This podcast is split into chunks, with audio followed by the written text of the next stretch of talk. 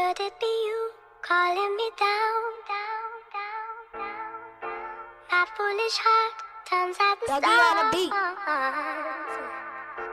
All that I am is all that you see. You don't need nobody Welcome to another episode of the Sports Mecca podcast, along with my colleague Sam Higeli. I'm your host, Steven Abramo. Today we have the opportunity to speak with Lincoln Prep Academy Athletic Director and head boys basketball coach Ryan Glasgow. Ryan, thanks for coming on today. We appreciate the time. Hey man, thanks for having me, man. Pretty glad to be on.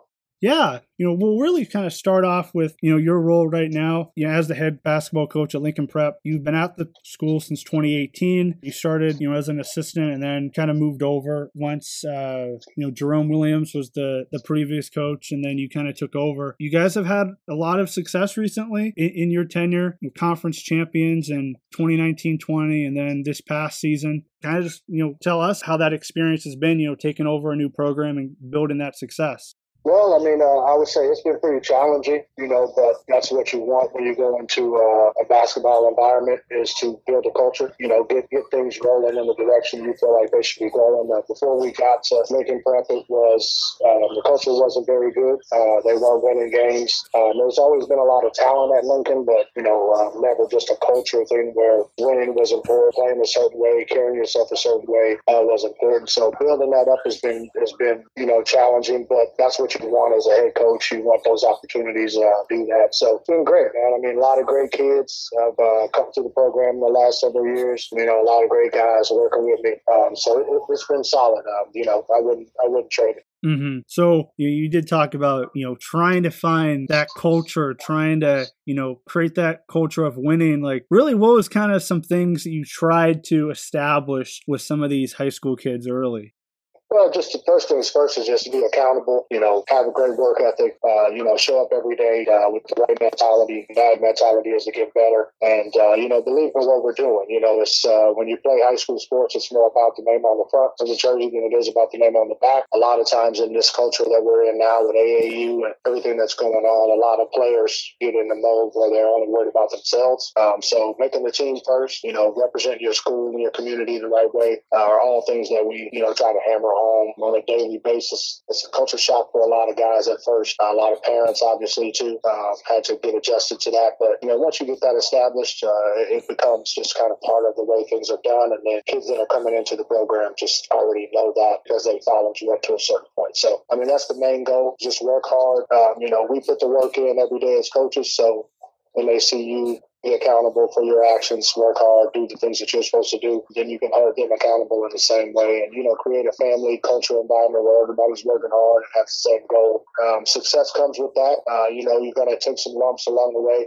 uh, but as long as you learn from them and, you know, you get better, that's, that's what it's all about. Mm-hmm. You, you did mention about like you know adjustments. This past you know basketball season for for all the high school programs around the country was really difficult. You know to navigate through the pandemic. You know how much of a challenge was that? You know I don't. Did you guys have like you know any fans at the games? You know were you guys just playing games? You know in empty gyms? Yeah, it was tough. I mean, it was tough. We definitely uh, didn't have fans. Well, our district didn't allow fans. Thankfully for us last year, I mean, we only had about five home games last year, which is which is tough in itself. Um, but the good part about that was, is a lot of other districts were allowing like minimum capacity fans. So I mean, a lot of their parents got to see them play. But you know, for the most part, for us, uh, we, we we did a lot of traveling. But yeah, there weren't. It wasn't the normal environment for basketball. Um, going into a gym full of loud fans and cheerleaders and all of those things. So yeah, it, it was tough. I mean, COVID was a tough year for everybody. I'm glad it's over. I hope that, you know, going into this season for all sports, uh, being an AD, things get back to somewhat normal um, with the vaccines and things like that. So we have a normal um, environment for these kids. But it was difficult, um, you know, kind of not knowing whether you were going to play a game the next day or whether you were going to be on quarantine for a couple of weeks or, you know, one kid goes and hangs out with his family and comes back and tests positive, then you're all shut down. So yeah, it was, it was really off balance. Um, you know, took a lot of, lot of work, a lot of paying attention to detail. We got through it. Of course, we didn't want to end up, I think it affected us towards the end of the season because we didn't get to put as much work in and the off season as we normally would. So by the time you get to the end of the season, when you really need that hard work to pay off, if you don't have that,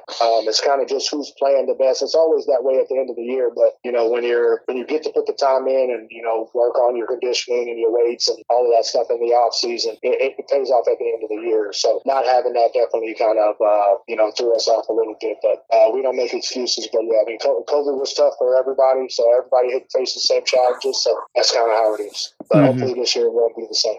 Right. My last kind of, you know, coaching kind of question that, you know, I'll, I'll ask you before I hand it over to my partner Sam. He he has a good he has a good amount of questions ready for you. But just for you, Ryan, uh, you know, who was the first person in your life who said, you know, you should be a basketball coach, you could be a basketball coach? Have you thought about you know going in this type of direction?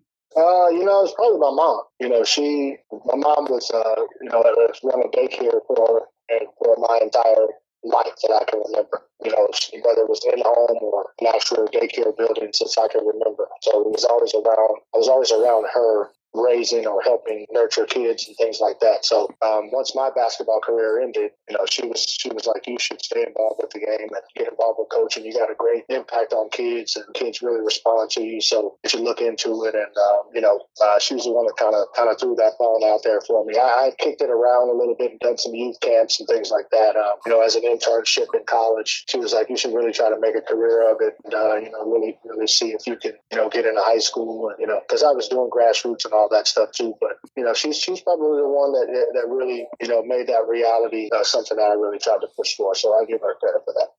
Um, welcome to the uh, program. My first question is, um, what does your off-season plan look like? Um, how do you keep players in prop condition over the summer? And then also, like, how do you balance like your your work with Lincoln Prep and then with the, the players' uh, interest and also playing club basketball in the summer? Well, I mean, uh, you know, the state of Missouri has a certain kind amount of contact days that you get uh, with your kids. Uh, that's normally in the month of June. Um, so we max those days out as much as we can. It's about 20 contact days total. I wish it was, I wish they would have unlimited, of course, like most coaches, but uh, we max those 20 days out by doing as much as we can as far as, you know, camp, uh, team camp, getting some events, um, local events that are tournaments where we can get up to five games um, in a tournament, um, you know, such as 8, 10, you know, events or KMO um, shootouts. I mean, team camp, you're going to get a lot of games. Um, so we use those days to get as many games in. I think in June we got 20 games in this year, so which is really the majority of a high school season um, in one month. So and we do summer league uh, as well. So um, outside of that, um, you know, we we do weights and conditioning. Don't count as contact days, so we try to get them in the weight room. Um, you know, try to get them running on the track and stuff like that, running a mile, two miles a day, uh, a couple of days a week, stuff like that. Uh, but the weight room is the is the big key for us. Um, you know, we try to get them in there and uh, get them on some cycles, get them stronger. You know, get them bigger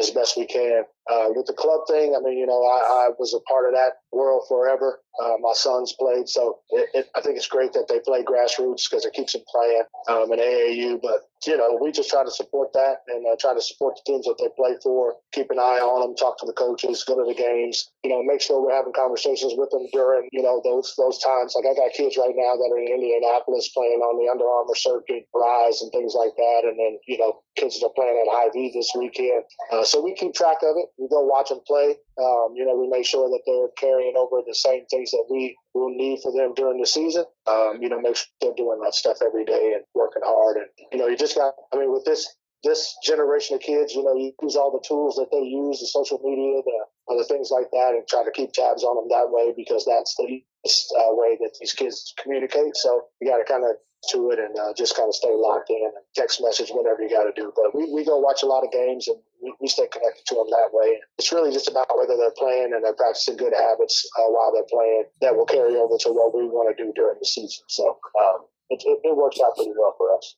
Yeah, definitely. I remember in high school, we when I was in high school, we go to like we did the KMO tournament, and then one year we went up to Nebraska Omaha to the team. Then like the next week, we went to uh, K State did a team camp there, and uh, that helped us uh, get a lot more experience, get more exposed, and helped us uh, get understand the system a little bit better of what the coach wanted, and uh, also like see like who would be the best fit for the uh, program as, as well. And uh, yeah, and like with the grassroots basketball, it's been like a really big debate on it. Like it's been for like a while, like high school or would be AAU or it's really like EYBL or Under Armour circuit. Some people like it a lot. I think there's a lot of good with grassroots, but then there's a lot of really negative things about it where like you see more, it's more about the individual more than the team and people we all perceive high school, which is honestly, which I agree with, as more of a team environment as well. You learn more to play as a team, and then like grassroots, you more like you try to like maybe try some things that you wouldn't allow or you wouldn't allow as a high school coach that you would probably do in a club game just to show off certain talents to like college coaches. Oh, absolutely, absolutely. I mean, it's it's it's about exposure. It's about getting a scholarship. I mean, you know, it's about the live periods and playing in front of coaches, and everybody's competing to try to get a scholarship. But I think what what uh, I think that's a lot of that has to do with what programs you're playing for too um, and what coaches you're playing for. Because um, at the end of the day, if you, you know, basketball is a team sport. So if you go out and you're playing as an individual, um, a college coach is sitting on the sideline and he sees you not make the extra pass or, you know, not take the charge or, you know, not not execute the play or whatever. I mean, ultimately you have to do that play for them too. So, um, you know, it, it's uh, it, it, it, can get a little out of hand. I think I think more so for for me uh, that I was involved in it for, for such a long time. You know, and I have a, have a I'm a city director for uh, Pro Skills Basketball now. Is more developmental. You know, to, to teach fundamentals and stuff like that that I feel like a lot of kids miss out on. But for me, grassroots, I, I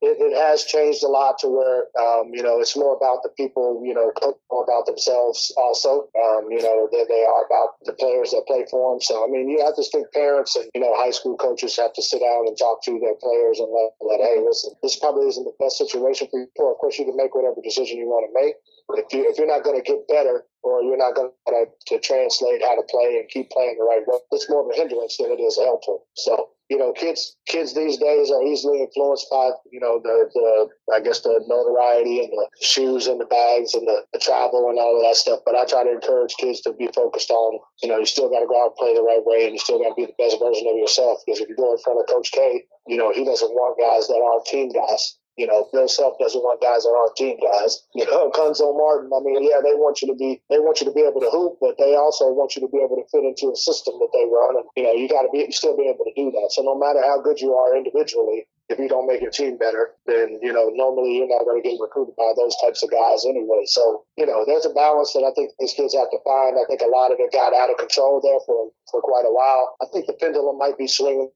it back to where it should be. Um, but yeah, it's probably still a long way to go grassroots. I, think that the fact that people say an Under Armour team or you have to play for a Nike EYBL team, um, you know, I think that's a, I think that's a, a, false narrative because there's only a certain amount of spots on those teams, and more those teams are more regional now than they are just just specific city. You know, those are more regional programs that put kids from you know different states all together, and they're normally the better players in their their region. So if you get yourself to that level and you can play for one of those teams, great. You could be you know on the BL, that's great. If you can be on Under Armour, that's great. Um, Adidas, you know, gauntlets or golds or whatever it is, that's great. But you know, if you can play, um, you know, then you're you're you're you're in the right spot at the right time. It's really all about timing and taking care of business. You'll still get an opportunity.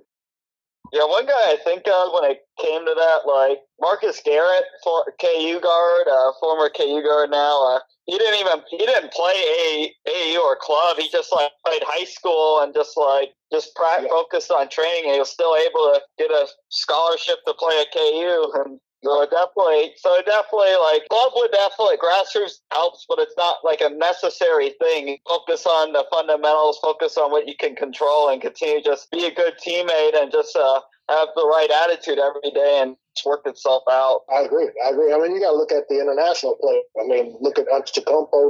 He didn't play AAU. I mean, you know, so those guys are the, the, prime example of if you're learning and you're working on your game. You know, I mean, look how many international players are in the league right now as superstars. I mean, you got Luka, you got all these guys that, that didn't play grassroots AAU. They didn't play on the EYBL, but I mean, you know, they played it.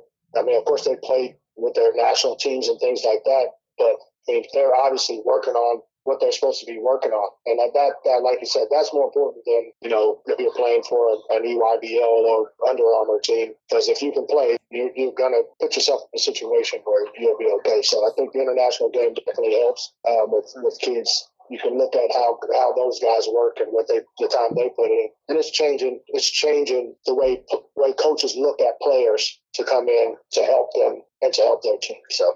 Absolutely. Um, so another one thing I'm really curious about is how much different is it coaching a seven-year academy like Lincoln versus like a your high school like Olathe South or a Shawnee Mission East?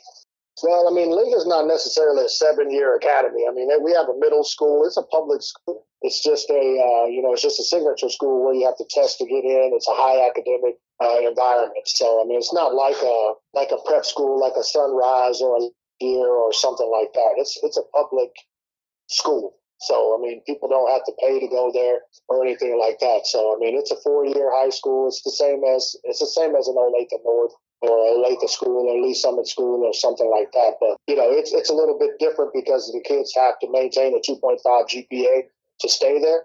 Uh, like if you go, so for example, if a kid goes a semester and gets below a 2.5 GPA, they're automatically put on academic probation.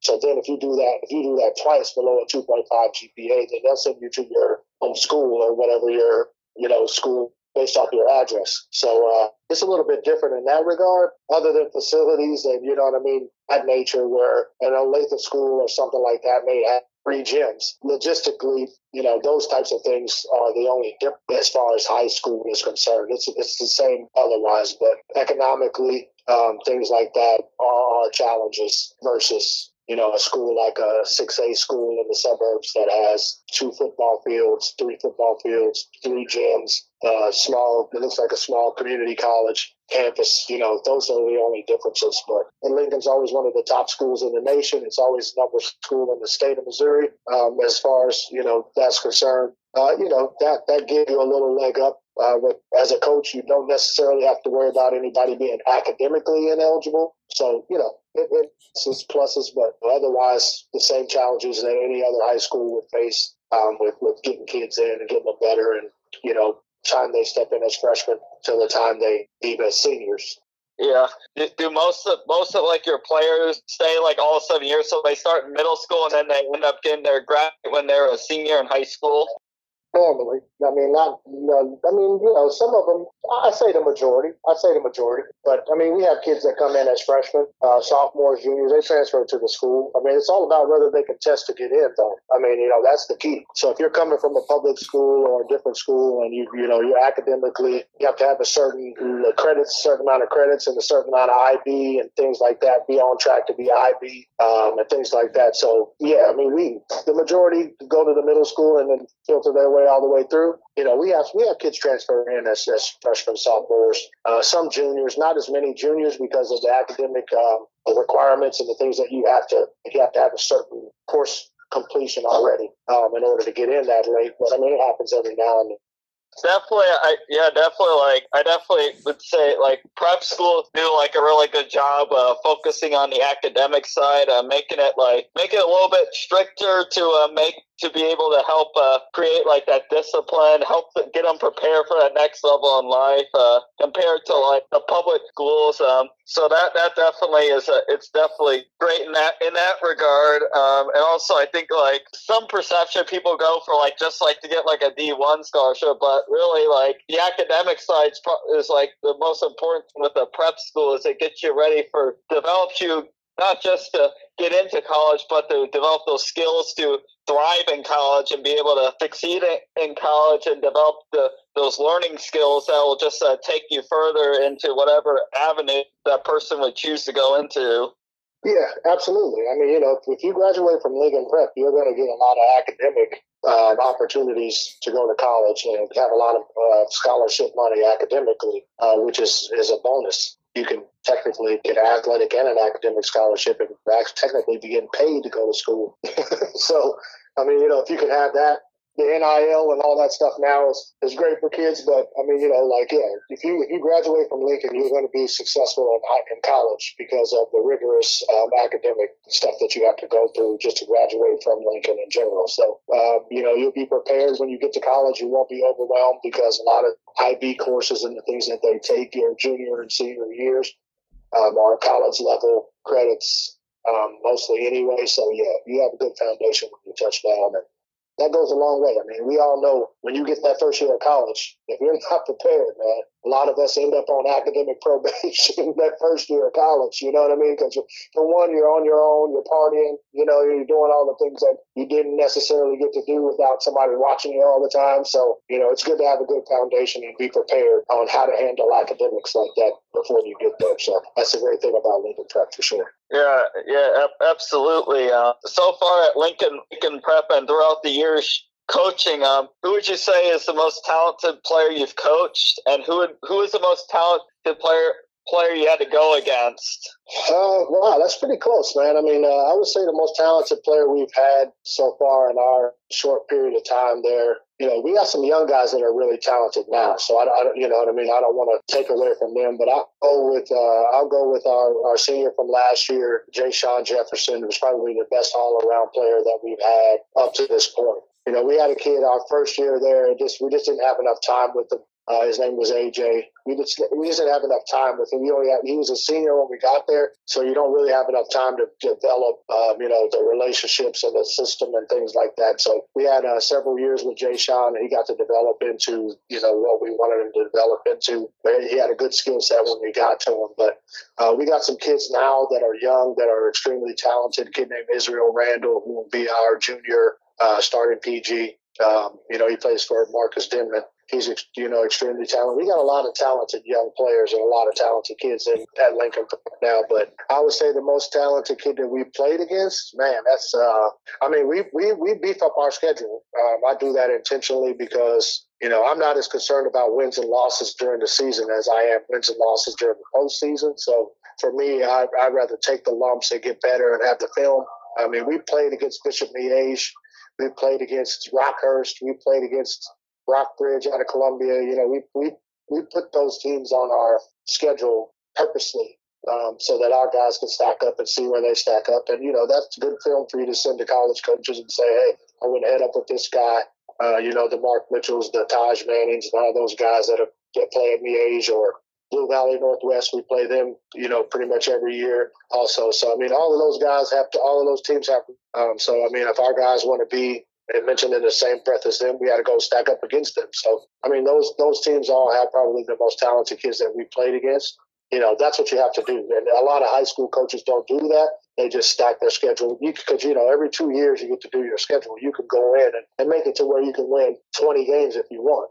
Um, but then when you get to districts, you know, do those games pay off for you or not as far as what type of competition you played all year? Are you ready to play against the better teams? I would rather, you know, take some lumps and take some L's if I have to, um, and then just to be prepared for that. So definitely, I, I I love the fact that you actually go are not afraid to go in against like a lot of these like top teams and like who have like a lot of the top players. I think I think that helps develop like teaches your team to have like a growth mindset rather than a fixed mindset. Uh, being able to learn from learn from the learning from playing against some of the best players because sometimes when you play against the best players and you play against somebody who you match up who may be like you may be evenly talented with you have like such a huge advantage over over that team because you've you've played against people who are just who are who are basically above above talent wise than than your team would be and then you so you have an understanding about what get what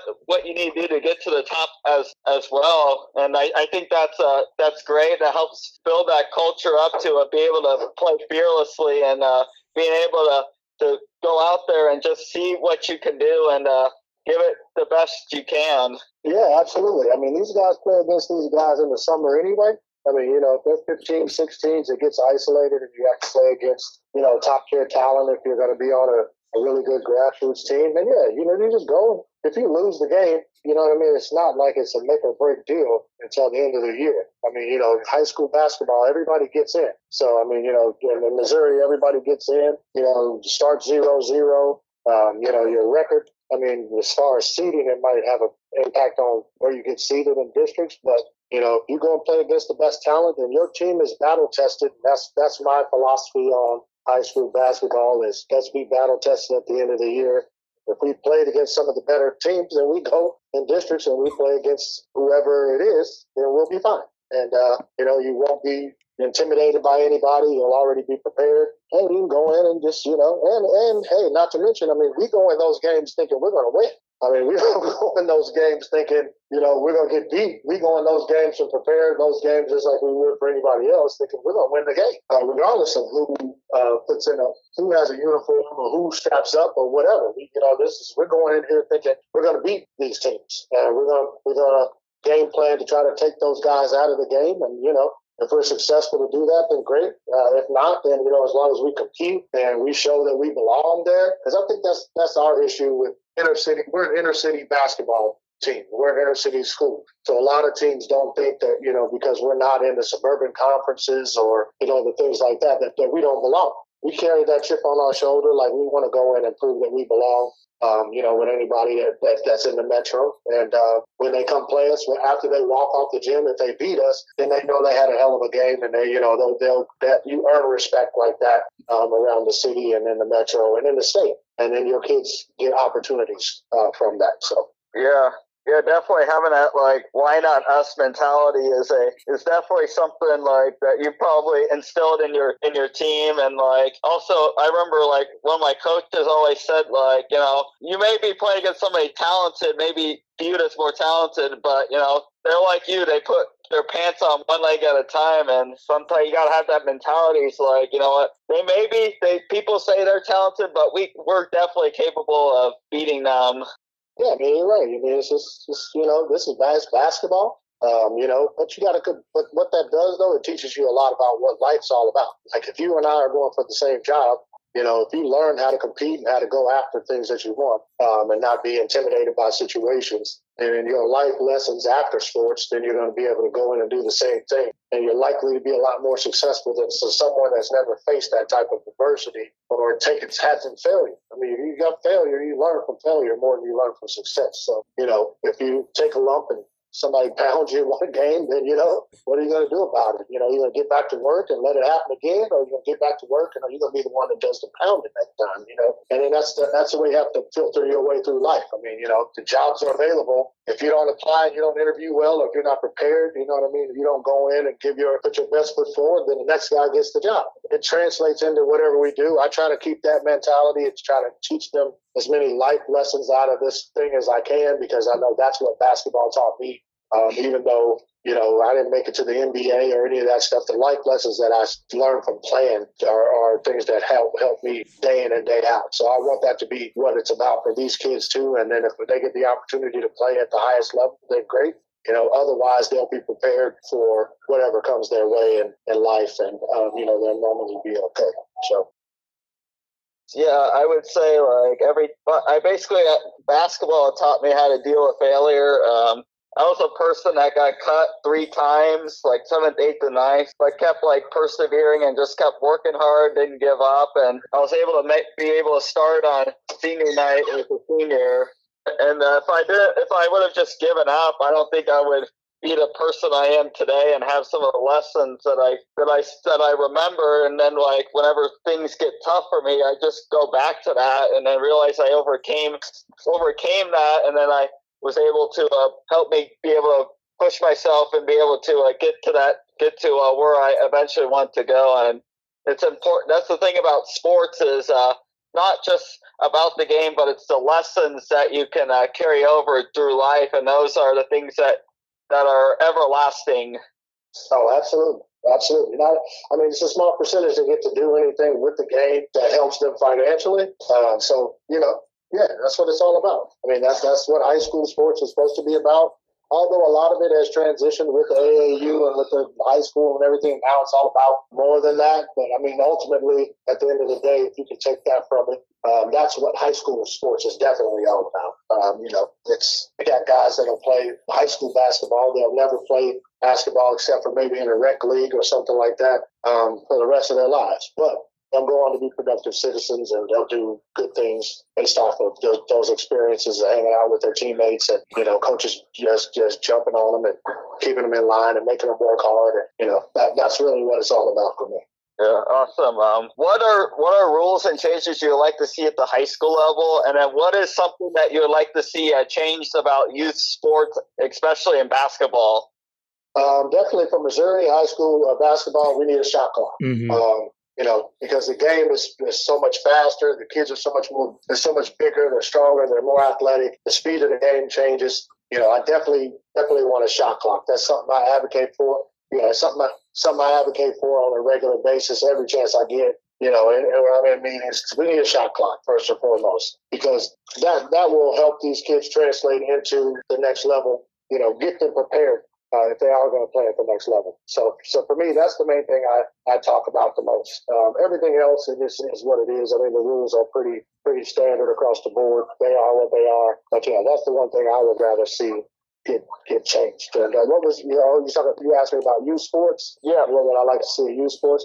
I would like to see no zone in youth sports you know, especially at a certain level. Now, there's there's there's certain types of zones. Like, it, it, here's my thing with the zone. Like, I, I I use it. You know, we mix it up. We use it when it's necessary to use it. Because in high school and you know college, you know if you're you're you know you're still you still have to win, and you still have to keep a job and things like that. But for youth sports, when I go out and see a second grade or third grade team playing a two three zone, it just burns me out. it burns me out because you know for me that's not teaching that kid how to play basketball the right way. Like you, you know you're going to need to be able to guard somebody or something. So you know for me like i wish that they would get rid of it into to a certain up to a certain level. You need to play man to man so that you learn how to play the fundamentals you know how to do the things that you need to do.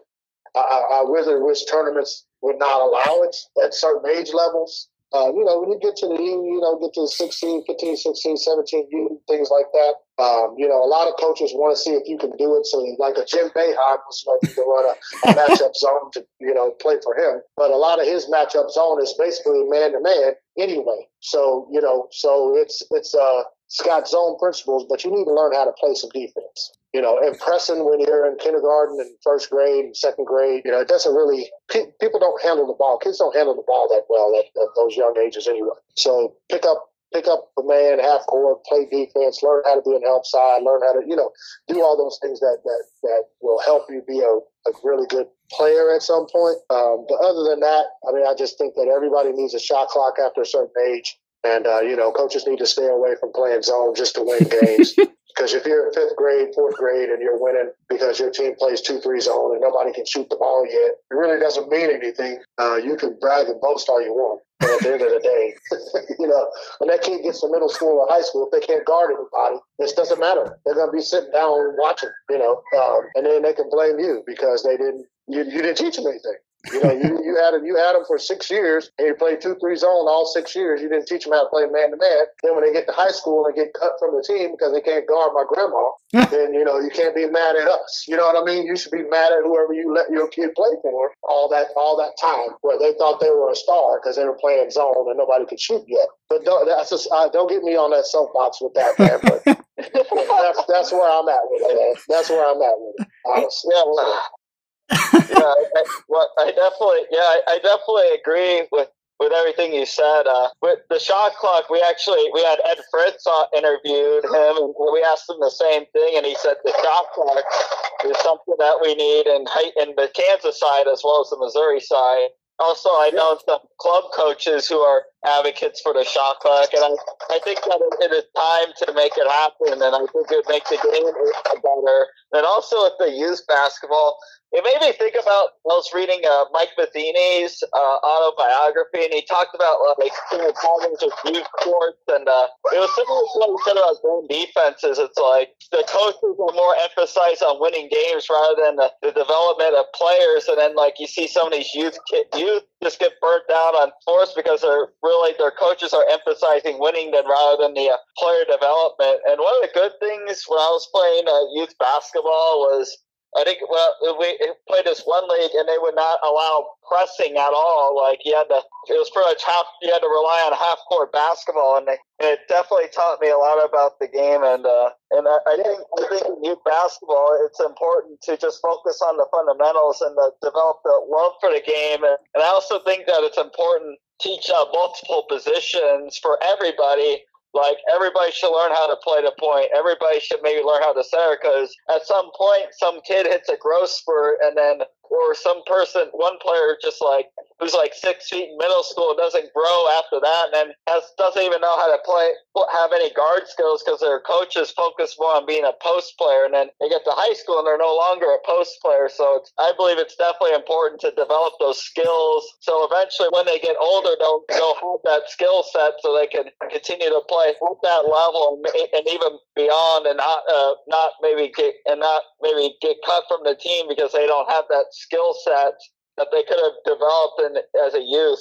Oh, absolutely. I mean, basketball's positionless now. It's not about whether you're seven foot or five eight. You know, you got to be able to play everywhere. I mean, it is what it is. So yeah, I mean, definitely, you, you should be able to handle the ball. You got to be able to shoot. You got to be able to pass. You can't just run to the block if you're the tallest kid. You know, um, that definitely is a is a big change in the game. I mean, I can remember. I mean, I'm six one, and I can remember, you know, playing, you know, in high school, playing against guys where I was playing down in the block. It helped me be a bigger guard. It helped me be now, but now six one is small. Um, yeah, I agree, man. You got you got to learn. You got to teach people, and that's kind of why I, I got involved in uh, sports again with uh, you know developing you know, with a developmental program is because I see so many kids that just don't learn the things that they need to learn. And uh, you know, in order to play for me in high school, you got to be able to do all the fundamental stuff.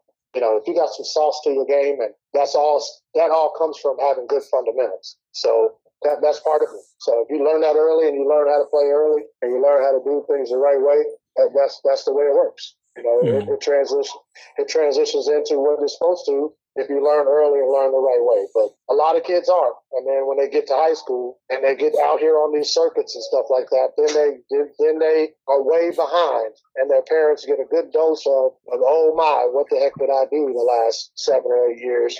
I've been watching my kid play. I thought he was a star. He's not. He's not because he doesn't know how to do anything these other kids know how to do. So yeah, yeah, it's uh, you know, that's that's the, one of those things about grassroots and all of that stuff, man. You can start playing in first and second grade now, and it's easily, you know, we got guys out here teaching these kids Euro steps. You don't need a damn Euro step in the second or third grade. You know what I mean? You need to be able to do a left uh, right foot, left foot, right hand layup, right foot, left hand layup. You need to be able to do basic things, you know, the Euro steps and all that stuff. We got trainers teaching these guys all of this stuff in fourth and fifth and sixth grade, you know, but that doesn't really translate to high school basketball until you get to 16, 15, 16, 17 U where you just have instinctive ability like that. Those are instinctive plays that once you get all the fundamentals down, then those instincts kick in and you're able to do those things um, just when you need to, not every time you do a layup. I go to a tournament and I'll watch a kid do a Euro step every layup. And I'm like, man, you don't even have somebody cutting you off. Like, what, what are you, what are you doing a Euro step? You know what I mean? Like that, that's when somebody's cutting you off or you're, you know, you're getting around a defender or something like that. You don't need to do that just because you learned it at your, with your trainer the weekend before. Yeah. Those things hopefully get cleaned up and uh, we can get back to basics. Right. Yeah definitely like the basic fundamentals. Like it's it's what it's everybody just looks for flashy nowadays compared to like many years ago. Um, but uh, I think yeah, it's like I remember playing basketball. Like I would sometimes try like do like some like crazy move and I just lose the ball and it'd be a turnover. And then but like one of the things I remember I learned my coach taught me is like this one when you're handling try and beat your guy. So Like take like simple, just take two step back and then make your move, and then you could just get by your defender a lot easier versus like maybe try, doing like an Allen Iverson or a Tim Hardaway type crossover where you're not really you don't have the speed or the hand quickness quite yet to be able to do that with a defender. And and I think people just get caught up with like like uh, the hoop mixtapes rather than just watching like a, a, full basketball game where most were players mostly uh, just like just do a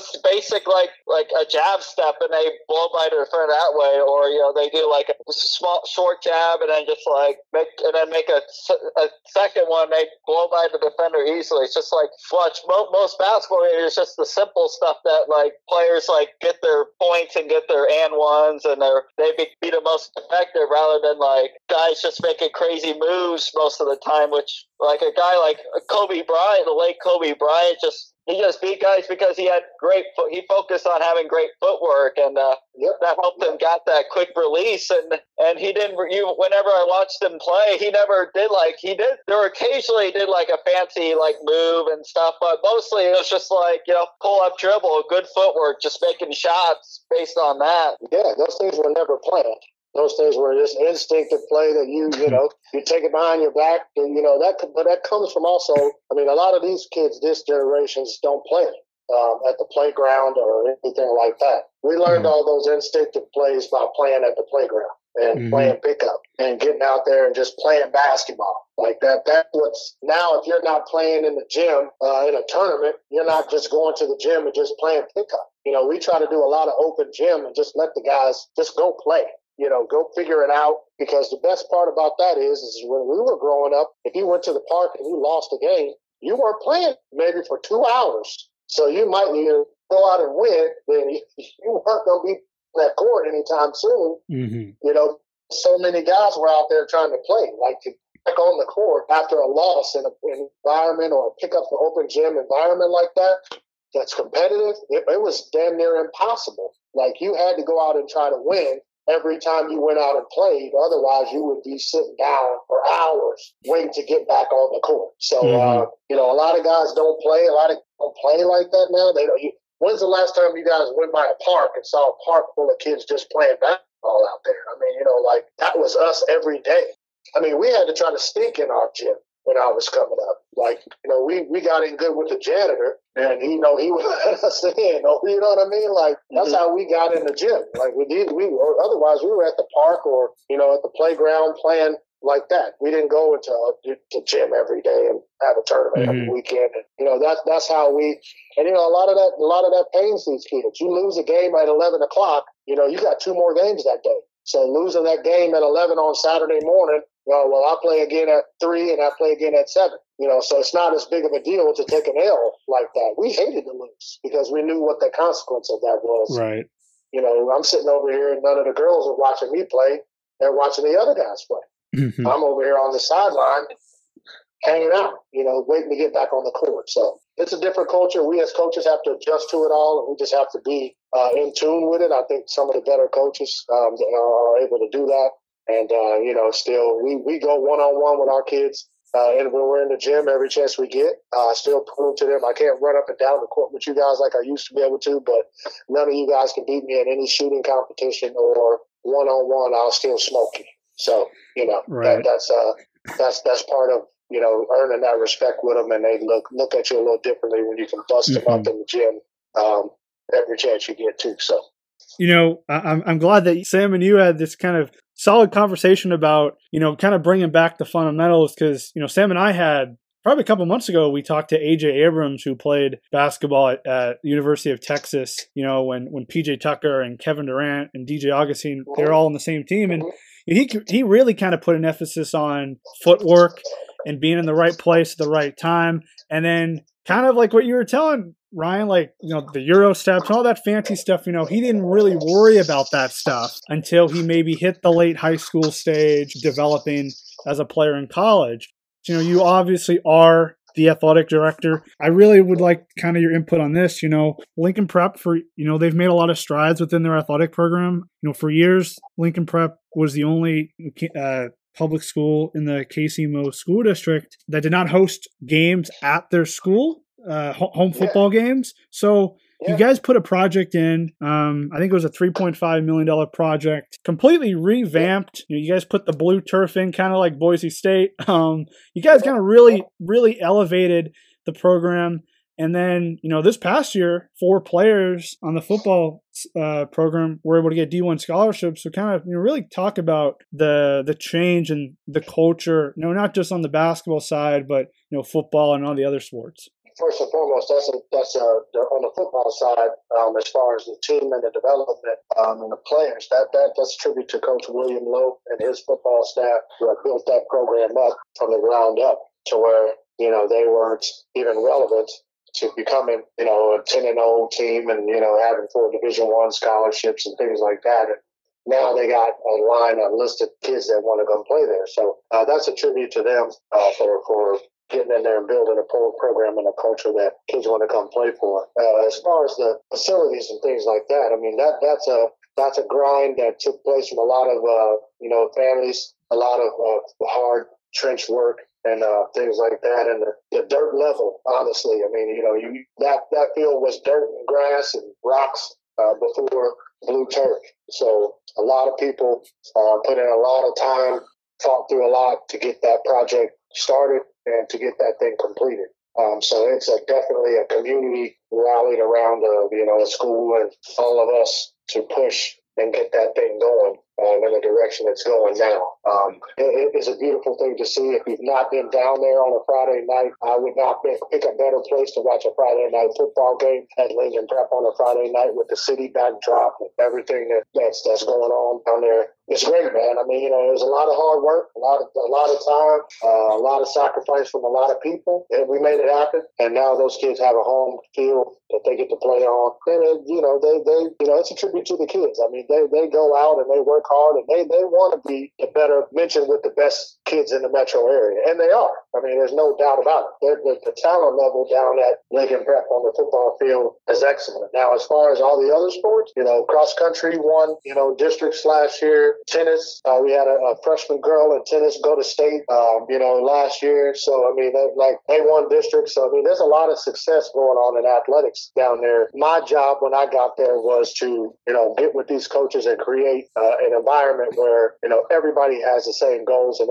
everybody's trying to push to be winners and, and be successful and win championships. Um, that that was when I got there. Lincoln's athletics wasn't necessarily a department; it was more just a group of individual sports. So my job when I got there, and what my mission was, was to make it an athletic department, uh, which we've been able to do. So I mean, mm-hmm. that's a tribute to having great coaches around. I mean, you know, I'm only as good as the people that I work with every day. My administration, principal, vice principal, all those people, you know, without working with good people, those things don't happen. You know, we, we work hard. The coaches, I will say this, the coaches that coach at Lincoln Prep or in the inner city period have a lot of challenges that they face that other coaches don't and in other areas don't face. Uh, it's, it's a tough, tough environment. It's tough to do. Um, so those coaches are definitely there because they love it and the success that they have, everything is earned. So the victor goes the spoils, so to speak. So, I mean, these guys are putting in, these guys and ladies are putting in a ton of hours and a ton of time to get where we are. And uh, it's a tribute to them and all of us just putting our nose down and just working our tails off to make it is what it is. And I don't feel like we've even really scratched the surface yet. I think that uh, the next three to five years are when people will really, really see like the fruits of the labor that everyone's putting in. So um, I'd like to create some other opportunities like golf and things like that, um, you know, that we don't have. Uh, you know, we were able to put a softball team together over the last couple of years, and uh, that's growing. So I mean, you know, it, it's it's a daily grind, but I mean, if you uh, if you love sports and you love